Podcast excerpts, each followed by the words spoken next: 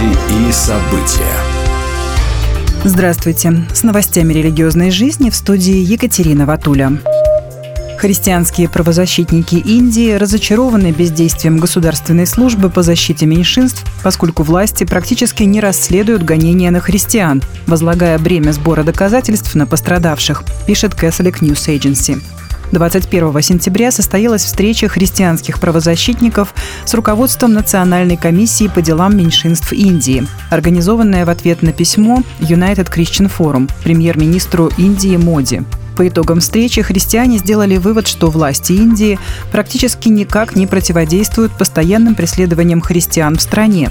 Реальные итоги встречи не внушают нам больших надежд, отметил Джон Дейл, правозащитник Объединенного христианского форума, указав, что в нынешней комиссии по меньшинствам даже нет ни одного члена от христиан, хотя этого требует закон. В ходе подготовки властей Индии к проведению саммита Большой Двадцатки в Нью-Дели христианские правозащитники опубликовали отчет, свидетельствующий о быстром росте гонений на христиан. Всего за 8 месяцев 2023 года из Индии поступило 525 сообщений о случаях насилия над христианами, говорится в отчете. В Нагорном Карабахе снесли 50-метровый крест, который являлся вторым по величине в Европе. Сети появилось видео от 29 сентября, на котором сначала военные вертолеты кружат вокруг креста, а затем на следующих кадрах крест уже лежит на земле. Предполагается, что к сносу креста причастны войска Азербайджана. Крест возле Степанакерта был воздвигнут в 2017 году армянами в память о защитниках Нагорного Карабаха. Ночью он светился и был виден на многие километры.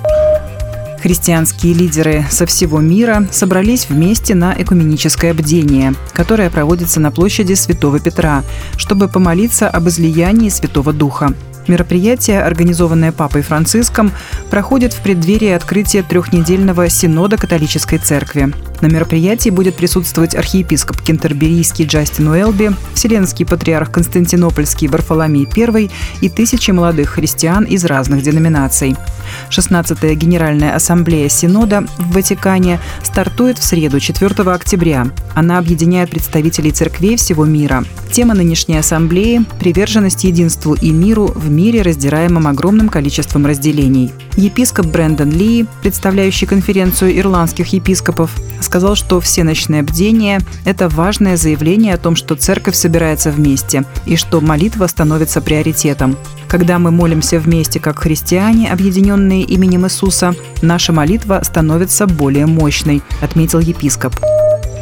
Петербурге появился новый туристический маршрут – «Святые покровители Арктики». Он связывает святыни северной столицы, Карелии и Ленинградской области.